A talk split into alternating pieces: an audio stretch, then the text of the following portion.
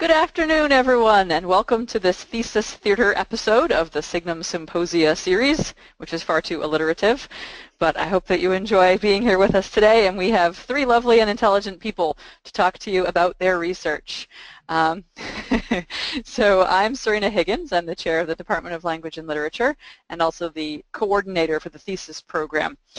So we have with us Aaron Masters and Dan Hello. Kinney Hello. who have recently finished their MAs with us. And they both, or I should say they each, were advised by Dr. Sarah Brown as their thesis advisor. So we'll begin with talking to Dan and Aaron about their thesis projects and their research and what they studied, what they wrote about. And then after that, I will talk to Dr. Brown about her own research. What other work is she doing outside of Signum? And feel free to send in your questions as I do that for any of them or for me. And I just wanted to make one announcement. Signum's annual fundraising campaign is coming up very soon. It's beginning this Thursday, so stay tuned for a month of exciting events. We hope to have some of the same types of things we've had before, some live sessions, perhaps a writing contest, so just keep your eyes on the Signum website for all of that information. Now, I was going to discuss the Signum MA program a little bit, but I think that everyone here is well aware of what we do. Uh, students go through a round of 10 courses and then write a sizable a sizable work, a conference paper size or larger, on a topic of their choice that's developed with me and their advisor, a focused piece of research that could then be presented or published professionally. So that's what we'll be talking about today. So I think I will turn it over now to Dr. Brown and our newly minted MAs. So enjoy. I look forward to hearing about your work.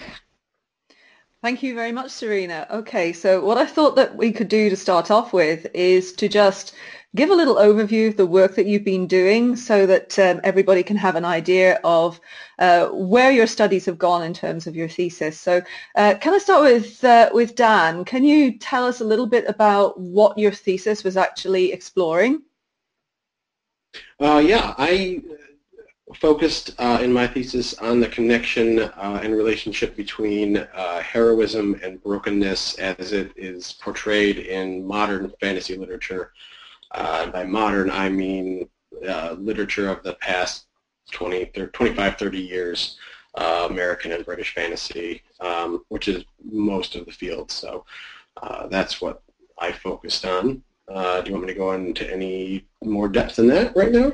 Uh, well, actually, um, you mentioned that term brokenness straight away, and I'd like to get into that because that's a term you use extensively throughout your thesis. So um, can you explain a little bit about what you mean by brokenness, what this concept meant in terms of your thesis? Mm-hmm. Uh, yeah, I do use that extensively. Uh, is obviously one, it's about 50% of the focus of the paper, uh, heroism being the main one and how it relates to brokenness. Um, what I category and view brokenness as is as um, ultimately a point in a character's plot line or story uh, of their own life um, that is the point in their life that uh, conflict arises out of or conflict has created this chasm in their life uh, and it is the point where heroism begins to manifest itself. Um, and there are a couple of different ways that can be done. Uh, eh, authors do it very differently. You have some authors who may not give you that point of the story. Like you may be reading the story and that that may have come before the reader jumps into that person's story. That may be something that's in the character's past, something that's happened to them a while ago that we don't get to see um, uh, illustrated in front of our eyes. We may get hints of it. We may get clues to it. Uh, sometimes, however, uh, and most authors do this, it's a point, uh, er, usually early on in the story, where um, it's a, something that happens to the character that incites their progression, incites their journey, um, and it's basically the area where we uh, uh, start from when we look at that the term heroism. Okay, um, so let's continue with talking about um, heroism and um, the way in which you were exploring it in the thesis. Um, throughout the thesis, I noticed that you were talking about the role that perception plays in heroism. Could you expand on that for me?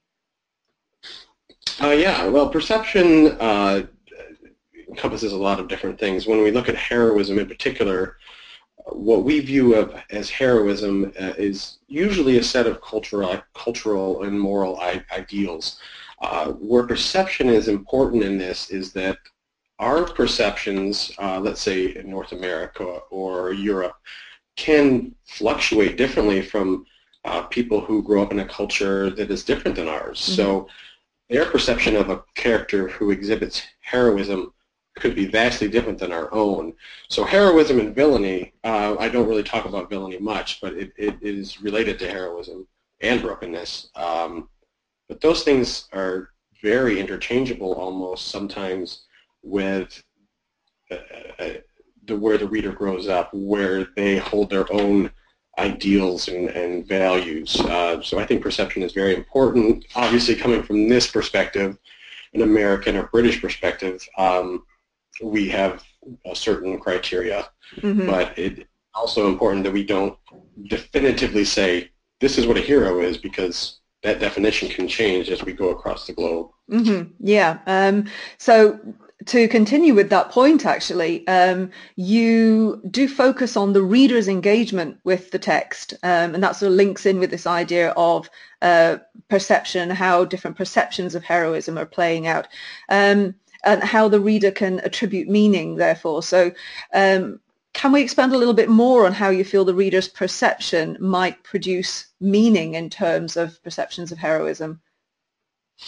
Yeah, a, lot of uh, when it comes to brokenness and heroism, where we, we see a, a, big shift uh, about starting about 30 years ago, and the perception of morals and ideals and values and, and what we call heroes when that changes as a cultural norm or a set of values that we that we're looking for as readers, because um, when you're a reader, you're looking at something and you are going to inevitably identify with a character. Mm-hmm. Now, just the way literature is today, that's more than likely the, the hero of the story. That's the author's the whole point. You you want to relate to that. And so what we are doing as readers when we relate to a character and we we put our own per- perceptions and perspectives in there, we're going on this journey with this character. What that does to us as readers is it confronts us with the same issues and conflicts that the hero or character uh, confronts. So we're going on this at the same time with them. What's important to understand and realize, and I think that we lose this all the time when we're reading, and ideally we're supposed to because it's reading supposed to be fun. Um, we forget that this, like uh, Harry Potter and uh, Lord of the Rings and things, like story worlds like that in fantasy, we forget that these are written by someone who is just like us almost. We forget that these are things that someone else's mind has brought mm-hmm. to reality.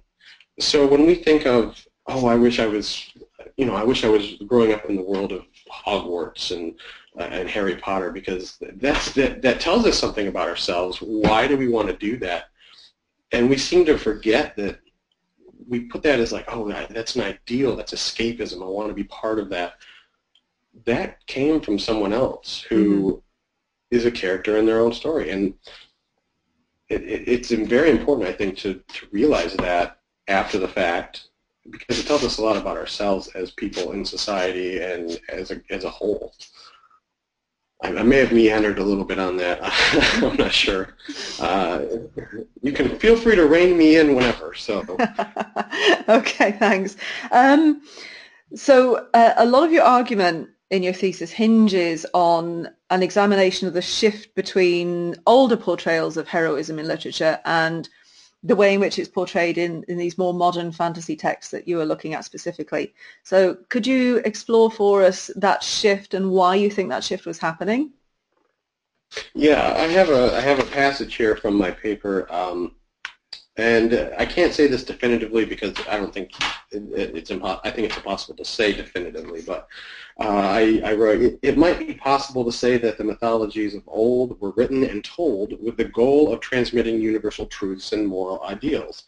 Thus, the heroes of these tales represent and embody moral archetypes. They are characters that were not necessarily meant to represent actual human counterparts, but rather are meant to be benchmarks and heroes of ideal moral standards. And I think that's really, the, I think that's the core of the shift is that stories, especially the old stories, um, not not necessarily Tolkien's era and C.S. Lewis, which is where we really kind of see the birth of the fantasy genre, but the characters that were from fables and old mythologies were really characterizations of moral ideals. And that's great, and there's nothing wrong with that. That doesn't. That's not to say that those are not heroes at all.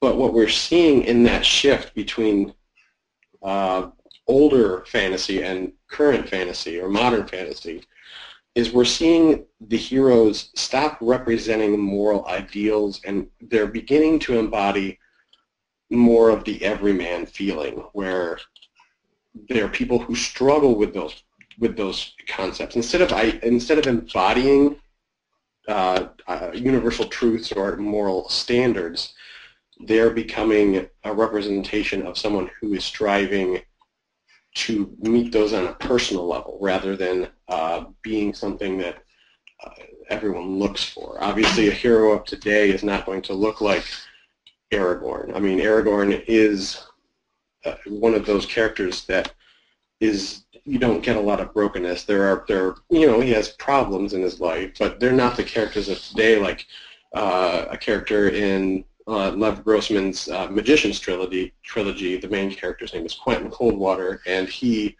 has so many problems. He doesn't value himself highly. He doesn't. He doesn't think he's he's not out to prove anything for anyone.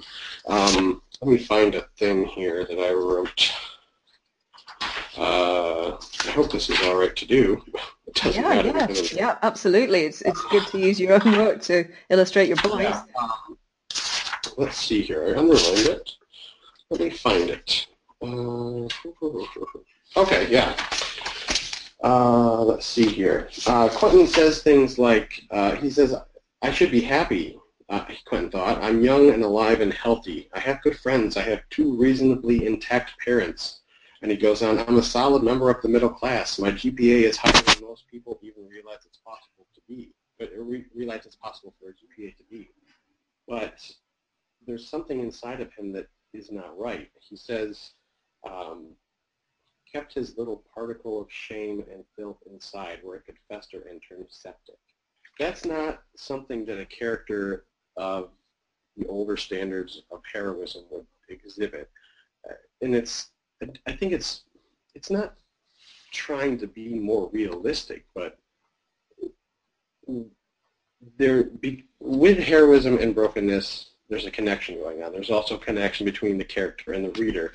And the character and the reader connection is becoming much more close as we see in, in modern fantasy. That is the that is, I think is where the real change is. Uh, mm-hmm. instead of the, the hero being, whoa, that person, the hero is starting to become this person. Mm-hmm. And uh, I think that's a, a, where the big shift begins. Okay. Um, can we hone in a little bit on some of the uh, research that you did, some of the critical reading you were doing as part of your thesis? Um, one of the people you whose work you draw on the most is Lucy Armitt. Um, can you tell me a little bit about why it was that you found her work so valuable in the context of this essay?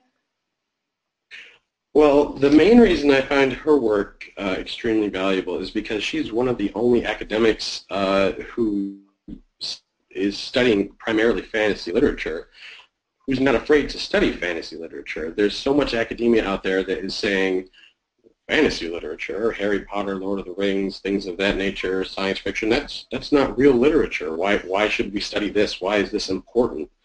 Um, and she's one of the main voices out there that is saying this is just as important, if not more important, than mainstream literature, mainstream literature, because it is uh, what it does It's hyper real. It's you have situations that cannot exist within real life, and in those situations, that type of literature allows us to examine things in a realm that we can't do in real life. So we're able to take things to the extreme, to uh, concepts and ideas can, can be hashed out a lot in much more detail because there's only a certain level of realism you can get to before it starts to break down as a realistic or uh, real world scenario.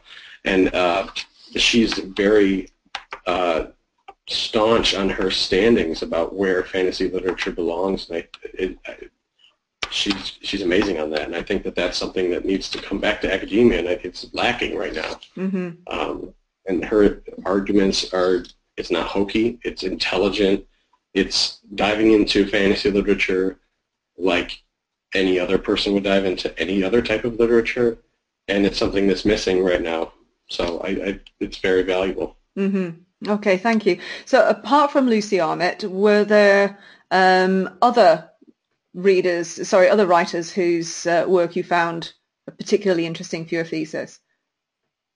Uh, yeah, I did. Um, Jack Zipes, uh, I, I, did a lot of research on one of his articles he wrote um, called "Why Fantasy Matters Too Much," and he I just found out he has a new book coming out um, on fairy tales or fantasy, something of that nature.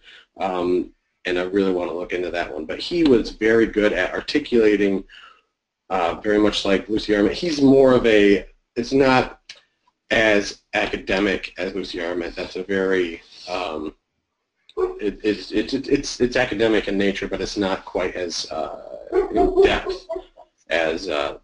But he is able to articulate things uh, when it comes to more of a theoretical type of argument for fantasy. Um, I believe his work meshes really well with Lucy Armitt's. Um, he's saying a lot of things uh, that she says, uh, but with less um, primary sources behind him. Um, so I think his, he's very important uh, when it comes to that because he is very staunchly, fantasy is important, and it's almost more important than other things because of the uh, infinite possibilities that it, it, it has with it um, when we examine uh, ideals and you know social commentary. It's something that's very important. So I, I recommend his work um, as well. Okay. Uh, I think Prof. Higgins wants a word. Yeah, we have a question coming in for you, Dan, from Joe Hoffman. And then after that, we should move on and hear from Aaron. Mm-hmm. Um, and then at the end, I'm going to weave the two of you gentlemen together. So Joe would like to know on which side of the line between mainstream literature and fantasy, Dan, would you put magical realists like Salman Rushdie? Uh, that's a good question. Um, to be honest with you, the fact that there's a line is unfortunate to, to begin with. Uh, mm-hmm. We shouldn't be looking, in my opinion, my opinion alone, uh, we shouldn't be looking at fantasy or things of that nature as as separate from mainstream literature. And the, the unfortunate fact is that we do have genres uh, and things of that nature. And you know, if you go onto a Barnes and Noble or anything, you're you're going to have the fiction and literature section, and then you're going to have romance and fantasy and sci-fi. Um, I don't think it should matter. Like, if, a story is a story, whether it takes place in the real world or a fantasy world. There's something to be gotten out of the story, and whether or not it's categorized as something is it's uh, it, it almost detracts from the from the argument, in my opinion. I don't know if that's a good answer. Sorry. That is, that is a good answer, and it sounds to me like it might be a good transition because Aaron is also looking at a genre that's traditionally been marginalized. So maybe that would be a good way to take us into Aaron. So go ahead. Okay, thanks. So, Aaron, can we start the same way as we did with Dan then and ask you to give us a bit of a quick overview of what your thesis was exploring? Okay, so my thesis uh, started by me reading a very provocative article which is called Gothic Echoes and it's arguing that the, the, the, the kind of tagline in the introduction is that The Lord of the Rings is best read for a Gothic novel. Now, of course, that's something that I, I imagine not many people would have, have, immediately thought of, and it really kind of struck me as an interesting question. What, why should it be read as a Gothic novel? And if you try to read something like The Lord of the Rings as a Gothic novel, what does that actually imply you're doing? What are you bringing to the text? What are you trying to get out of the text that is different if you're thinking about what we term to be Gothic as a genre? Okay, thank you. Um, so if we go straight into what you're doing with that then, um, one of the things that you do is you draw parallels between the Gothic and mm-hmm. Tolkien's mm-hmm. work, particularly to The Lord of the Rings and uh, its relationship that it has with the past. So can yes. you explore that topic a little bit further for us? Yeah, okay. So um, both both the Gothic and the Lord of the Rings are very interested in the past. Uh, I mean, every book that you read about the Gothic will give you a different definition of the Gothic. It's really difficult to define the Gothic, and that's one of the interesting things about it. But a lot of them, so there's one which I use in my thesis, which I really like, which is uh, the Gothic is the language for the peculiar refusal of the past to go away uh, which I quite like. And there's another one by a chap called Jerrold Hogle, which is talking about the, the Gothic being uh, the idea of there being secrets of the past, which can be the, the distant past or the recent past, which is haunting the present and the protagonists in the present. It's about the idea that the, pra- the past has an overbearing effect on the present and that driving then the plot of the novel or any other kind of media that it has to, happens to be in. So the Gothic in particular tends to use the past as a way of focusing on particular phenomena, uh, particularly social phenomena, which it then wants to challenge or to use to create challenge or drama in a novel, whether that be the organized church, whether that be empire, whether that be slavery, whether that be the family, the, all of these kind of things. Mm-hmm. And so it then, what it does, it puts those in the past, whether that's the kind of sort of past of a fake medieval period or whether that's the past of, in say, Daphne du Maurier's Rebecca, the past of the husband that I've just married and his previous wife, um, and then uses that to investigate how the past can still have an influence on the present. Um, the Lord of the Rings does that too. I mean, if you think about the way that the Lord of the Rings works, the start of the Lord of the Rings, the, the big problem in the Lord of the Rings is they've got this ring which has been there for uh, thousands of years and is still a big problem. The past is, that it starts with a big artifact from the past which they have to do something about. And mm-hmm. if you're going to drill down to the plot of The Lord of the Rings to the most basic level, that is what it's about. It's mm-hmm. about getting rid of this thing from the past.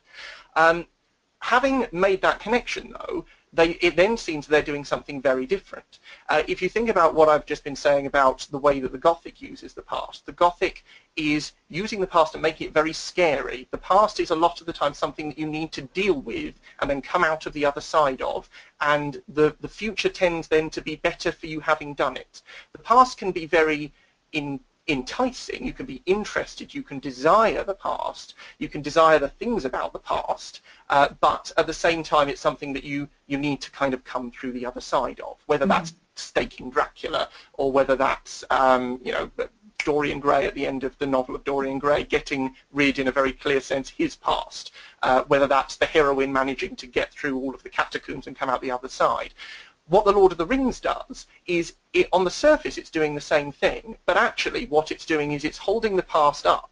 It's kind of canonizing the past as something which you can't get, which you you have to get away from, and doing so is is always going to be negative. There's something very entropic about the way that the Lord of the Rings views the past. It talks about, if you think about the way that Elrond describes um, the, says that he has seen many defeats and many fruitless victories. There's no positivity at the end of that. Mm-hmm. The way that Galadriel describes her journey through Middle-earth as being thousands of years of the long defeat. Um, there's the sense that even in the at the end of the Lord of the Rings, when you've got basically the past being salvaged as much as possible in the reign of Aragorn, that there's a very clear sense at the end of the novel that that's only fleeting and that's only partial. There's the the part the future is always going to be worse than the past, and that's something that it does that is very different to the way that the Gothic uses the past. Okay, thank you. Um, so having set up this idea of the Gothic and the way in which um, you have certain parallels within Tolkien's writing um, and, and obviously the differences that you just articulated. You then start talking about something that completely took me by surprise, which was an exploration of campness in relation to the Gothic. Uh, that I'd not come across before, which I found absolutely fascinating. But can you explain how you came to this line of thinking and what made you connect the two? Uh, with Gothic and Camp, yes, mm. that probably does need a bit of explaining because mm. that one that one didn't really come out of it, of my reading.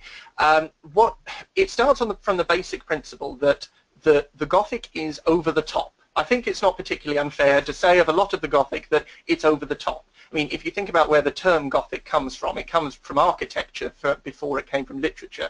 And what it's doing is it's talking about the fad in the 18th century of creating these ridiculous fantasy castles and fantasy kind of like stately homes, which are pretending to be 12th century, but ridiculously over-the-top versions of that. And then when you start getting into literature, it's really interesting actually that a lot of the really early Gothic writers are also the people who are building these big houses. Um, that you can see then that, that again, it's it's like literature, it's, it's, literature kicked up to 150%. You've got sets, you've got violence, you've got uh, you've got these uh, these overblown, not, not only overblown spectacle, but overblown language. Anyone who's read H.P. Lovecraft and starts sort of thinking about his eldritch horrors and mm-hmm. uh, people kind of flying into swoons all over the place, that there is that there's a basic sense of the Gothic being that there's something over the top about Gothic. I suppose that's the best way of putting it. Um, and one of the things that that does, uh, I'm arguing in the thesis, is that it highlights the fact that you're not reading a realistic account of something when you read a Gothic novel or when you watch a Gothic film. It's not like reading Jane Austen, where you could literally have just sat yourself in that that drawing room and be listening to the conversations of people. It's not going for what Tolkien would have called verisimilitude. Um, what it's going for is it's highlighting the fact that you're reading something fictional. Um, and that is where the camp comes in. Now, camp is something which can be applied in various different ways, um, but one of the most famous pe people to try to describe the Gothic was a, a, critic in the 1960s called Susan Sontag, who wrote not really an essay, but just a collection of notes called Notes on Camp.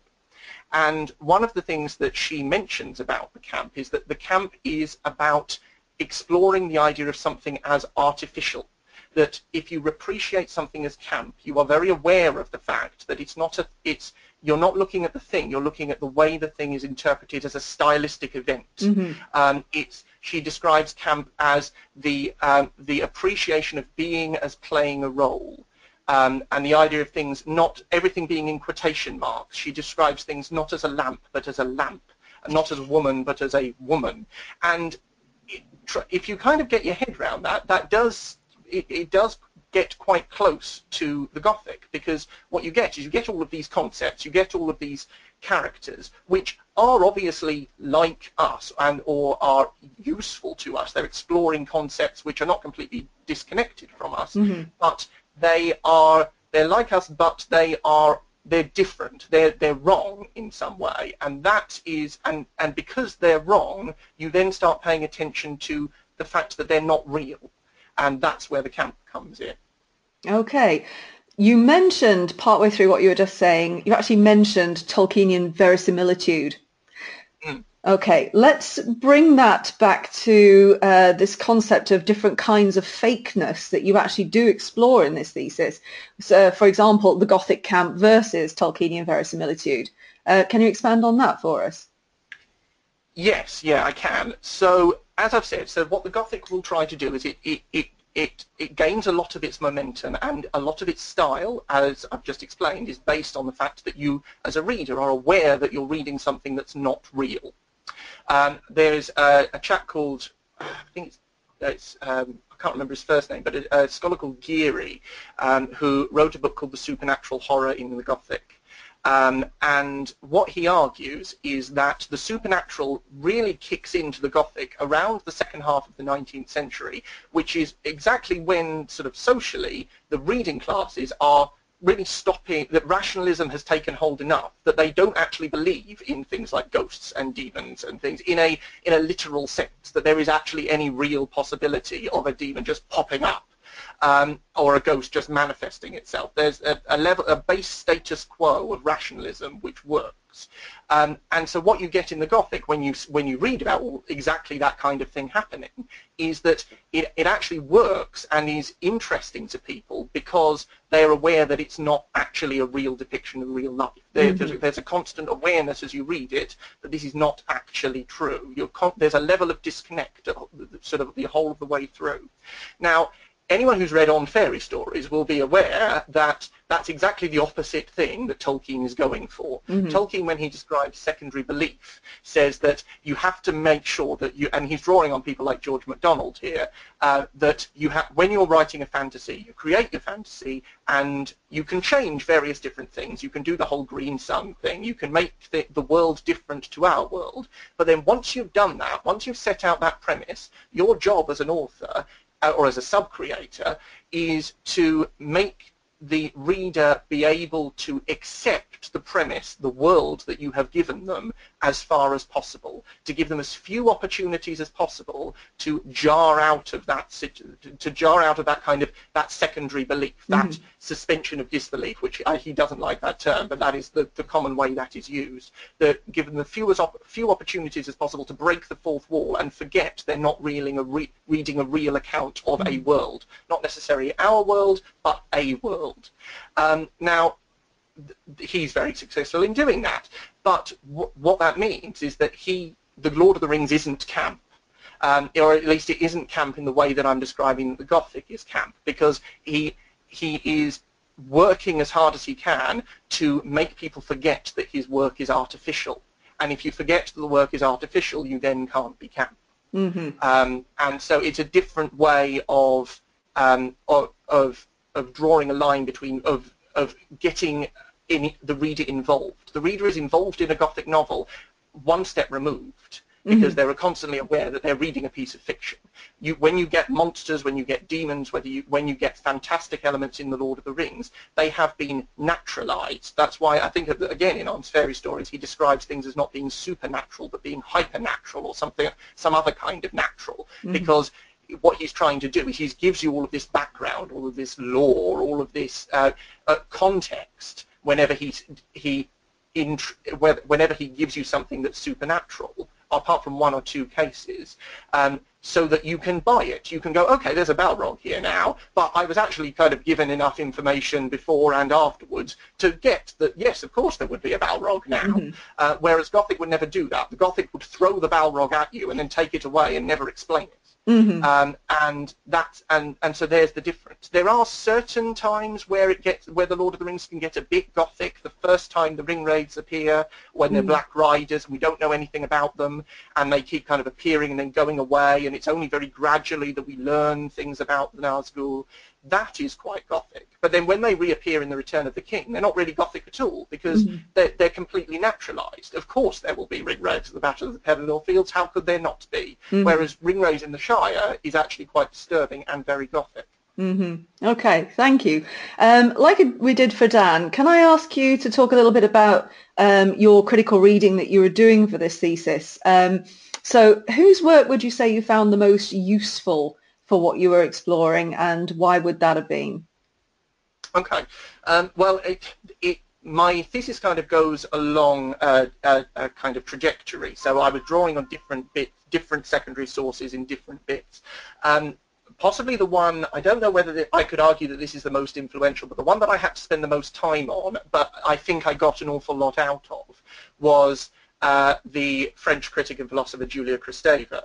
Um, now, I, it's because she she writes she wrote in the, the early 1980s a monograph called Powers of Horror, and what she's doing there is she's talking about a concept called abjection. Now, this is certainly was for me. So quite a difficult concept to get your head around. Mm. Uh, but what it, what she's arguing on a very basic level is that there is an experience of uh, interacting with something which is at once connected to you and foreign to you. Mm-hmm. Uh, the idea of, of something like a like a severed limb or something like that, which is at once you know connected to you. It's a it's a limb. It's part of a human being. You feel this kind of visceral connection to it, but at the same time that's not what a limb should be. It shouldn't be separated from you, um, and that creates and it creates this kind of interesting um, dual response of both being sort of um, very interest isn't right isn't the right word, but kind of compelled by it mm. and disgusted by it at the mm. same time. And that has a lot of applicability with the Gothic in particular, and with the Lord of the Rings. The Lord of the Rings uses abjection a lot um, at, when, it, when, it's talking about Gollum, when it's talking about the relationship between different sort of um, uh, separated things. There's a lot that's going on in the Lord of the Rings that's that is ab, that he's using the abject, and the Gothic does as well. But a lot of, at various different points in my thesis, it's it's a useful way of being again able to make a distinction between the Gothic and the Lord of the Rings. They both use the technique, but they're getting very different things out of it, and so that ended up being a useful way of tying the thesis together quite a lot. Okay, thank you. Um, that's everything I have for both of you, except to just sort of finish up the talk that we're having by asking both of you the same question, which is, and we'll, we'll start, we'll let Dan answer first. Um, so here is your thesis, complete, well done, congratulations. But if you had the ability to go beyond the limits of this particular thesis, what are the, where do you think you would push your lines of inquiry? What would you like to have done that little bit more than you have within your completed thesis? Dan, what do you think?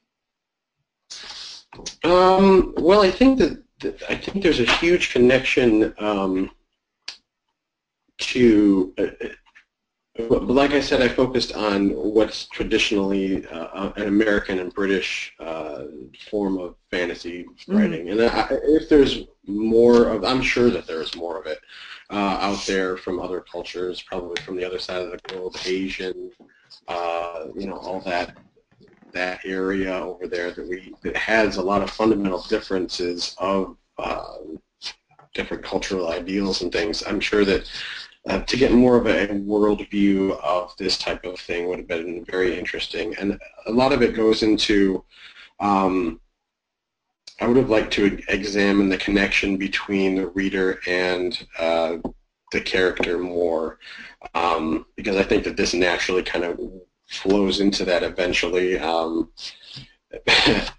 I would have, uh, I wanted to start out a lot grander. I remember when we first came up with uh, ideas for thesis, I was like, I'm just going to tackle the fantasy genre and we're going to explain what it is.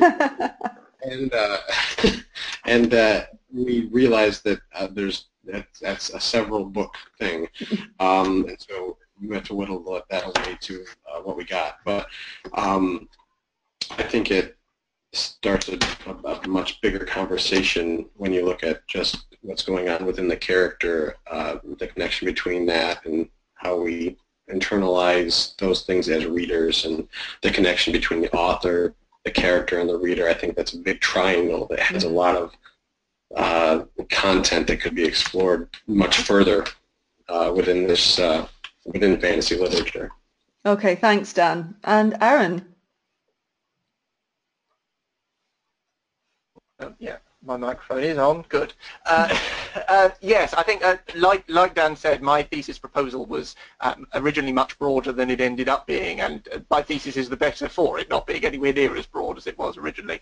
Um, but yeah, I think one one of the things that was a big kind of take home from it, the process of me writing the thesis was to talk to to learn to talk about the Gothic not really as a genre but as a mode mm-hmm. because mm-hmm. like I was saying earlier on it's very difficult to define the Gothic and that's because it doesn't really lend itself very easily to being talked about as a genre it doesn't hold itself together that well um, and so I think were I to kind of carry on and doing this, what I what I would be interested in doing is moving away specifically from the Lord of the Rings as a case study mm-hmm. and looking at the ways in which you can apply the, the Gothic or track down elements of the Gothic in fantasy literature, particularly early fantasy literature more, ge- more generally. Because by the time you get to the end of the 19th century, the Gothic is so diffused and has, has had such a big influence that it kind of pops up everywhere. Um, and so you, uh, uh, but in different degrees, and people are taking different things from it. And so when you get into the first half of the 20th century and you're really seeing different people dealing with fantasy before fantasy becomes a thing. I know Doug Anderson argues that that only really took took place in the 1960s, that people mm-hmm. started thinking of fantasy as a genre.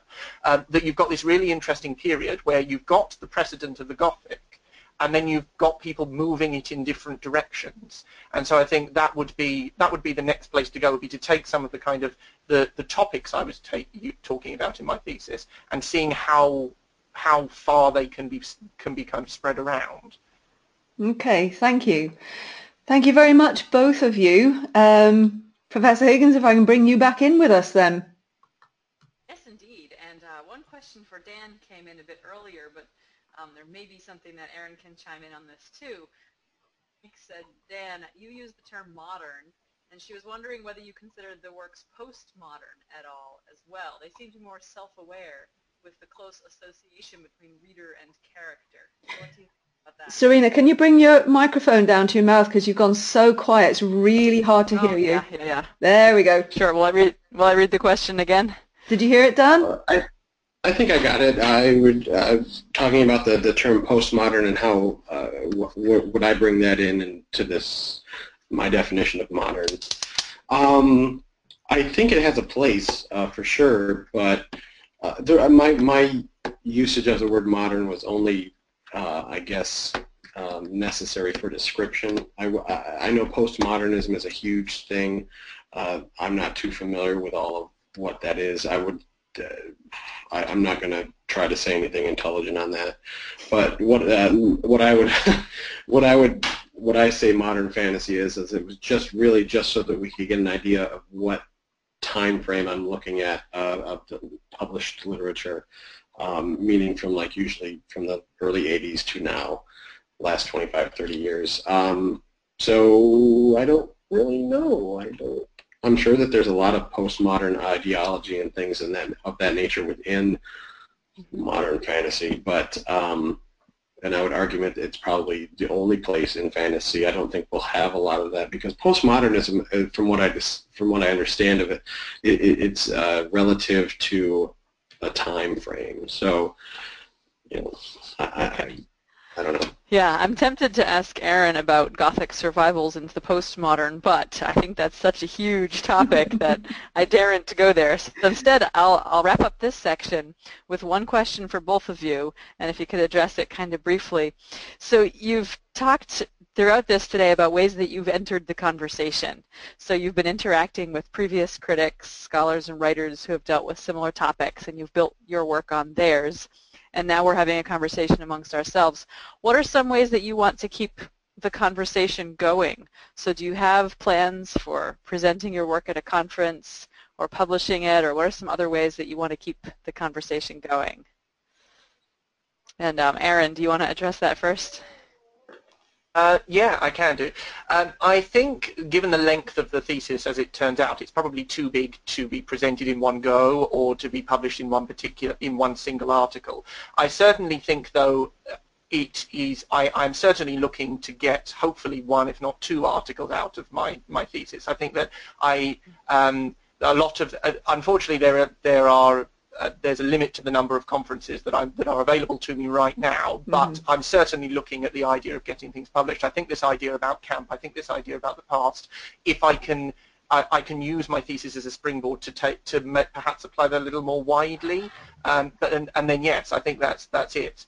Um, it's it's a case of, of keeping the talk about the Gothic and the, the application of the Gothic going. I'm quite interested in. So yeah, I'm definitely looking at kind of moving that forward. Very good. We hope you do, and let us know. And Dan, how about you? Uh, the the uh, first thing I'd like to do is I would like to get it published, um, or uh, yeah, put in a journal or something of that nature. And I uh, I want to continue to go on from this uh, to examine some of those topics I said I might wanted to have focused on, but didn't have the time or the length of uh, ability to write anything about that. in you know maybe a book eventually or something like that. That's very romantic in my opinion, and it probably will not happen, but it's worth saying that I'd like it to. Um, yeah, and uh, I instead of uh, rehashing other academics' viewpoints, I'd like to establish myself as someone who has like can be one of those people that someone references. You know, Mhm. um, that's a very big shadow to try to get out of, and uh, that's what I'd like to do eventually. So. Yeah, come out from under the anxiety of influence. Well, you are well on your way. Well, thank you very much, gentlemen, and we do hope to see more of your work. So let us Mm. know whenever you're presenting, publishing, um, writing anything new about this, or if you put it out there in any more popular form, like bits of it on a blog or anything. You know, make sure that everyone at Signum knows. All right. Well, I'm now going to interview the interviewer. So Dan and Aaron, if you want to turn off your webcams for now, but please feel free to send in questions, you and all the rest of the audience members. So, Dr. Brown, thank you. So we know what you do here at Signum, um, precepting, thesis advising, and in future lecturing. But what else? You are also an academic in your own right outside of Signum. So why don't you tell us some of your research interests in general, and then we'll get down to some specific projects. Okay. Um, well, if I give you an example of the last paper I gave, which was at the Leeds Medieval Congress last July, uh, where I was lucky enough to be invited along by Dimitra Fimi, um, and there were some fantastic other scholars there as well, Kristine Larsen, Chris Vaccaro, who's also with, with Signum. Um, I gave a paper on alchemy and uh, alchemical resonances in Tolkien's Middle-earth literature. Um, and one of the reasons for that, because that sounds a little bit, you know, where the heck is alchemy coming from, is because one of the things I posit in my PhD thesis is that Tolkien was very much a man of a moment in time. He's born at the turn of the century. Uh, he's born uh, not long before two huge world wars. The world is changing enormously in his lifetime. Uh, and so what we have when he comes to writing, in particular, The Lord of the Rings, is uh, he's a man caught between two worlds. Uh, he has a huge love for the literature of the past, as we know. Uh, he loves the old Anglo-Saxon tales and all that sort of thing that we see resonating through um, uh, his earlier works and with uh, the, the Silmarillion and, and all those stories. So we can see him looking back towards those traditions of writing at the same time as he looks almost fearfully forwards to the new world in which we have mass wars that take in almost the entirety of the planet in which we have technology that is threatening ways of life, etc., etc. So um, my thesis kind of positions this author uh, as caught between these two worlds and looking backwards whilst looking forwards. So one of the things I was looking at was, well, what are these traditions that he looks back towards? And one of the ones I was looking at was alchemical um, resonances that you find in literature. Um, so I was talking about the kinds of patternings that you find within The Lord of the Rings in particular, such as the use of uh, particular colors that um, are connected to alchemy. So, for example, um, when the alchemist uh, first begins the process, and it's, it's a really long and complicated process um, that brings them to the production of the Philosopher's Stone, uh, what we kind of think of is um, sort of weird men hunched over cauldrons, stirring them and going the hubble, bubble, toil and trouble kind of thing. Um, and it was actually, it was nothing like that. It was all to do with uh, transmutation of the soul and the transformation of the self and becoming um, the the soul perfect that could uh, rise above, if you like. And so the, the production of the Philosopher's Stone is all about that. And so what I was looking at was how the narrative of the Lord of the Rings moves through these different stages um, to come towards that sort of climax of the transmutation of the self. Um, so we start off with the Nigredo stage, which is the black stage. Uh, and uh, I'm talking about how you can see that reflecting in certain images, particularly within um, the Fellowship of the Ring, with the Nazgul, with journeys into the dark, all that sort of thing. Um, I'll, I'll, not go into massive detail because I could talk about this for hours, and we don't have hours. Um, and so I'm going to kind of cut it kind of short. So you move into the two towers, and we're moving into the uh, albedo stage, which is the white stage, where we have uh, the return of uh, the white wizard. We have many images that belong to this stage, like water and white.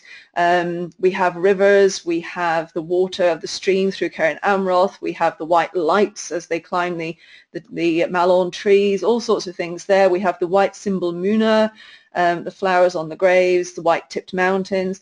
Moving that right along into the Return of the King, where we have increasing numbers of images of red, which is the final stage um, of the of the alchemical process with uh, blood and flushing of the faces and all sorts of things that, that come in there. Trust me, if you start looking for these, they are right there. Um, and so my whole paper was talking about this and then asking, well, why are these in here? Because we wouldn't have said that he was a particularly alchemical writer. There are others we could argue that really do uh, fit that that mold.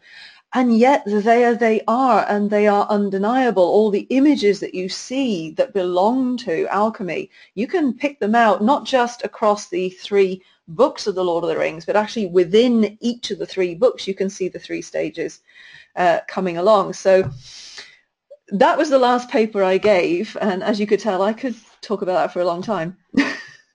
That's so exciting. That's um that's a really really important topic and I just want to make sure everyone knows how important it is by putting it into some larger context as well. So you're you're right on the cutting edge of of where we are in Tolkien studies mm-hmm. because mm-hmm. people might not be aware that for the first couple generations of Inkling studies there tended to be um, a sort of a dismissive approach that would show the Inklings as only looking backwards and mm-hmm. not engaging with their historical moment. This was sort of a, a, problem. And of course, there are parts of that that are necessary and true mm-hmm. because mm-hmm. they were professors of medieval and Renaissance mm-hmm. literature, of course, so they were looking backwards. But recently we've been starting to correct that by showing how they were intimately involved with their own moment, culture, uh, their culture, their literature, their times, looking at them as war poets. Okay, so some of our listeners might be saying, well, but how is this how is this connecting? Because isn't alchemy one of the oldest and most outmoded? But no, not at all. There was it was a very exciting moment for alchemy at, at this time when Tolkien was writing. We had had the occult revival going on um, from the around 1890 until arguably the end of the Second World War, and there's all this there's all these ways that science, specifically atomic mm. science, is picking up alchemical imagery and terminology. So that Tolkien is actually kind of cutting edge by doing that. Mm-hmm. Um, so that this is a way of looking at him as a modernist mm-hmm. as well, which is fascinating. Uh, did you use Mark Morrison's book at all, Modern Alchemy? Uh, I haven't used it have read it and um, yeah. I'm hoping to actually uh, turn a lot of this into a book if I ever get the time to do that. And so yes, I would actually be drawing on uh, Morrison's work there for sure because um, obviously yeah. within even you know you talk about having a, a, limit to the framework of a master's thesis and you think oh a phd thesis so much bigger but there's still a limit to the framework of it and because i was looking backwards and on the time and looking forwards there was still a limit to how much i could actually do and i had a whole chapter on alchemy in my thesis mm. So mm-hmm. even so, there were limitations. But yes, absolutely, yeah. I would be looking at expanding out into that uh, and drawing on that moment of the occult revival uh, and also the fact that he was reading Carl Jung. Um, mm. and Jung wrote extensively on alchemy and its effects on, uh, he was looking into modern, psych- what was at the time modern psychology. Um, and I know that Tolkien was reading Carl Jung because I was lucky enough to go diving into the Bodleian and spending many hours in the cellar handling all his papers. And there were notes on his readings of Jung. Really? Really. Yep. Oh, that is so exciting. Yes, I didn't know that. And, yep. Mm-hmm. Uh, yeah, Dan, was it in our class? One of the classes that I was precepting, that question came up. Someone asked, do we have any evidence that Tolkien read Jung, and none of us knew. So there you go. There's our answer. That's magnificent. Mm-hmm. Um, do you want to tell our listeners a little bit about what we mean by the occult revival? Like, so what was that, and what was happening with that in Britain at the time? Okay, well, uh, as far as I'm aware, because I haven't gone hugely into this, I've more sort of become aware of there was this sort of um, revival going on around him. That the, there was a, an increased um, interest in what would have been thought of as something very old, very ancient kind of ideas, and it's starting to have um, resonances within some of the uh, literature at the time that he was he would have been quite aware of uh, and having more of a presence within um, culture uh, within within Britain. Uh, I know you actually have far wider sort of reading on that than, than I do, but uh, again, it's something I'm hoping to draw on more extensively if I ever get to write this book. That would be really good. Yeah, well, I suppose I might as well indulge myself since we're having this conversation and I have a microphone here. Um, this is fascinating from another point of view, too, because most of you know that I've done work on Charles Williams. Mm-hmm. And while he and Tolkien were really close friends, later on Tolkien looked back and was a bit more critical um, when things started being revealed about Charles Williams's occult involvement and all mm. that. So this is fascinating to me to say, ah, Tollers, maybe you were using some of this imagery as well, mm-hmm. which was one of the elements that we know he didn't like in Williams's work and that yeah. he sort of dismissed. Which which makes Williams's it so work. interesting that it was so prominent and it's so seeable when you when you start reading it through that lens. When you look at it through that optic, it becomes so obvious that it's there. You wonder how much of that was consciously uh, woven in. Yeah, mm. that's very much like the Planet Narnia debate, that mm. we can see this beautiful pattern in the Narnia Chronicles, but the question is, are we seeing intentionality or not? Mm-hmm. Are we imposing a pattern that works? It definitely works, and it's definitely an insightful and brilliant reading, but is it essential for us to say that, that this was done on purpose mm-hmm. and that it mm-hmm. was crafted that way? Mm-hmm. Uh, but if this is something that's so important both in the literature that Tolkien is studying and in the culture at the time, we can see how it's part of the essential furniture of his mind. Yeah, absolutely. Yeah. I mean, um, no writer is writing in a vacuum, after all. Uh, and uh, a man like Tolkien would have been uh, very immersed in uh, literature of the day and would have been having those conversations. And I would say it would be inevitable that it would start to seep into his own subconscious in terms of his writing. But uh, yeah, it's in some ways, and, and, there are many critical theories that will do this, in some ways one can dismiss intentionality as saying, well, that's a side issue, actually. Yeah, the yeah, whole it's there. The it's there and it works and it yeah. gives us insight. It's a powerful symbolic system. Mm. Anyway, yeah. Mm. Um, so Joe Hoffman is saying that your paper sounds fascinating. Can he read it anywhere? Uh, I haven't actually published it or anything because I'm hoping to weave it into uh, this book that I am still planning on writing.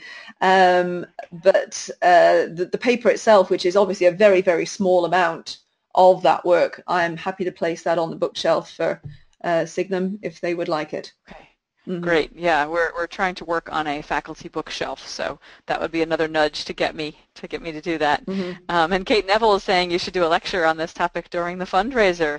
Hmm, uh, let's, let's think about that. Maybe we could volunteer me for another lecture. About, yeah, maybe we could weave something together about like modern alchemy and the occult and the, its yeah. relationship to the Inklings. Maybe we could get maybe one other person on, on Lewis, perhaps. Yeah, yeah, that would be interesting. We need a fourth person on Barfield because Barfield gets yep. overlooked, and he was mm-hmm. deeply involved um, in, yeah. in his anthroposophist yeah. uh, thoughts. Yeah, okay, I mean, um, in the so, lecture series that I'm doing on Tolkien, sorry to interrupt, uh, in uh, the summer semester, there will be some alchemy in there, I promise. It's going to find its way in there, just a, just a very little bit, just a little bit. Uh, so did you see the uh, recent Inspector Lewis episodes about alchemy and Charles Williams? Listen, Inspector Lewis is one of my not guilty at all pleasures. So yes. Excellent. yes, I definitely. Okay, so did. everybody, check it out. Go and find those episodes. Um, so you say you're weaving this into your larger book project. Do you want to talk more broadly about that as well? Okay. Um, well, again, this is one of those things that I'm I'm hoping to have time to do because. Um, it would be nice to think of myself as an academic, but I am actually a high school English teacher and I work many, many jobs and my working week is approximately, well, it's somewhere between 90 and 100 hours a week currently. So writing that book is going to be very much squeezed into the hours that most people would actually think of as sleeping time. Uh, so this might take a little while. But um, my plan is to um, use a lot of my thesis work to actually expand it outwards and write that book that is positioning Tolkien as this man of the moment writing in response to modernity um. And uh, just to move away from the sort of looking back thing that we've already discussed, one of the things that I talk about is the ways in which he looks forward in some trepidation to what is coming to that future. Mm. Um, his engagement with technology, for example. Uh, one of the critics that I draw on for that is Donna Haraway. Uh, her work on the cyborg um, works its way into my thesis, for example, uh, and looking at the ring itself as being an issue of technology. So it's it's looking at those fears that come from the unknown that, that face that world that Tolkien is living in, uh, where it, you know in the 1950s you're talking about a, a, a world that is in a state of anxiety and I'm thinking about Britain in particular, is in a state of anxiety because nothing is as it was. That old Edwardian world that uh, he was very much brought up in, where the social structure was very fixed, where people were born into classes, where um, the great houses had servants and this is the way life was. Everything has been turned upside down. Uh, and two, two huge wars have done that. But also you have a, a Britain that is becoming totally different in the way that it looks because um, one of the anxieties that, that is there is the influx of the foreigner coming into this very fixed British world, this very white fixed British world. It's a large number of immigrants coming in who've been invited in, by the way, um, because of the lack of workforce and this need for more people to come in and help rebuild Britain. You've got uh, the people coming in from the Caribbean, you've got people coming in from India, um, from China, from all over the world who have been invited in and in they come into a society that does not know what to do with this. Um, and so uh, one of the things that I explore is this issue of foreignness, of being outside of one's world and what that means for, for example, the fellowship, what it means for Frodo to no longer be of his world. When he returns to the Shire, he is a foreigner. He doesn't belong there anymore. What does that mean for him? uh, it means a great deal because he's never at home again. He never feels like he's accepted again. There's a lot of exploration of um, foreignness and miscegenation and all that sort of issue within the Lord of the Rings that is, I think, a reflection of some of these anxieties of this um, mm. modern world that Tolkien is living in and I believe writing about. Yeah. Oh, that's such an important topic. We need to do it. We need to have this book. Tell and me meanwhile, time. that's yeah. meanwhile, that's the, the, the basis of the course that you'll be teaching for us. Yes, it is. Um, at Signum yeah. in Futures, Tolkien and Modern Anxieties. Mm. Great.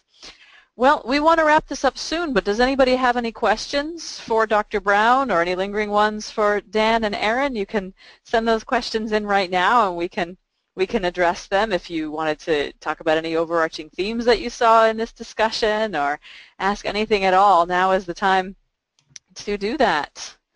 That would be grand. We have one coming in. Um, Jen just says that mainly she wants to say Dr. Brown needs to do every single project she mentions. yeah, thanks, Jen. yeah, thank you. But I mean, they really, they really are on the cutting edge. They're where we are in Inkling studies, and they're where we need to go. I mean, um, John Garth's work on Tolkien and mm. the war. Oh, so important. Um, that, that's Janet Brennan Croft's mm. work on on Tolkien and his mm-hmm. context. Mm-hmm. The, the, book that I supposedly have forthcoming on the Inklings and King Arthur and the way King Arthur was used as an image in both world wars, mm-hmm. and how mm-hmm. that's both backward-looking and in the moment and looking forward. Right. This is sort of where we are in, in the scholarship, these are important subjects. Mm, I agree. I agree because Tolkien studies needs to grow. As you were saying, there's there's nothing wrong with those early Tolkien studies where they were looking back at those old traditions of writing. And as you say, most of those who were writing on Tolkien studies at the time were medievalists, for example.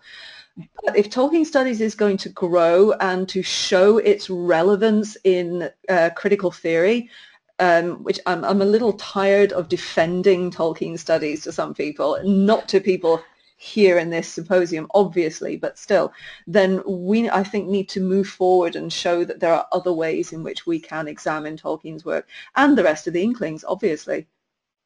Yeah, absolutely. All right. Well, that's a strong note, I think, for closing on. I don't see any more questions coming in. So thank you, everybody, for being here. Um, and do tune in to events throughout the fundraiser, throughout the next month or so. Um, we have a, a, really good practical question here, which I'm really great. Thanks. I'm glad that Jen asked this. As a thesis advisor, what is one piece of advice that Dr. Brown would give to people who are preparing to start on their thesis? Okay. The most important thing that you need to do is decide what the focus of that thesis is going to be. It's the most important thing because until you have that, you really can't sit down and start working on it. Um, and that may take a little bit of time. And I think you have to give yourself that time and be a bit kind to yourself about that because you may come to writing your thesis with an idea and that's great. But almost inevitably, that idea is going to need to get a little bit smaller and a little bit smaller and a little bit smaller. Um, so I think it's about giving yourself time to create that focus, but understanding that until you have that really focused nugget of an idea that will be at the heart of what you would come to your master's thesis wanting to do, uh, then it's not going to get down the road that you want to take it on. That's really good.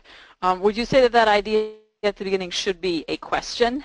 Oh yes. Rather than yeah. like even an observation. It, yeah, it should yeah. be a thing that, that you actually don't know yourself. Mm-hmm. Yes. And maybe a question that others haven't answered yet. Mm-hmm. Yeah. That's a really great way to go about it. I think so. Yeah. I mean, expressing your thesis as a question, it's very helpful because you're immediately thinking about, well, how do I respond to that?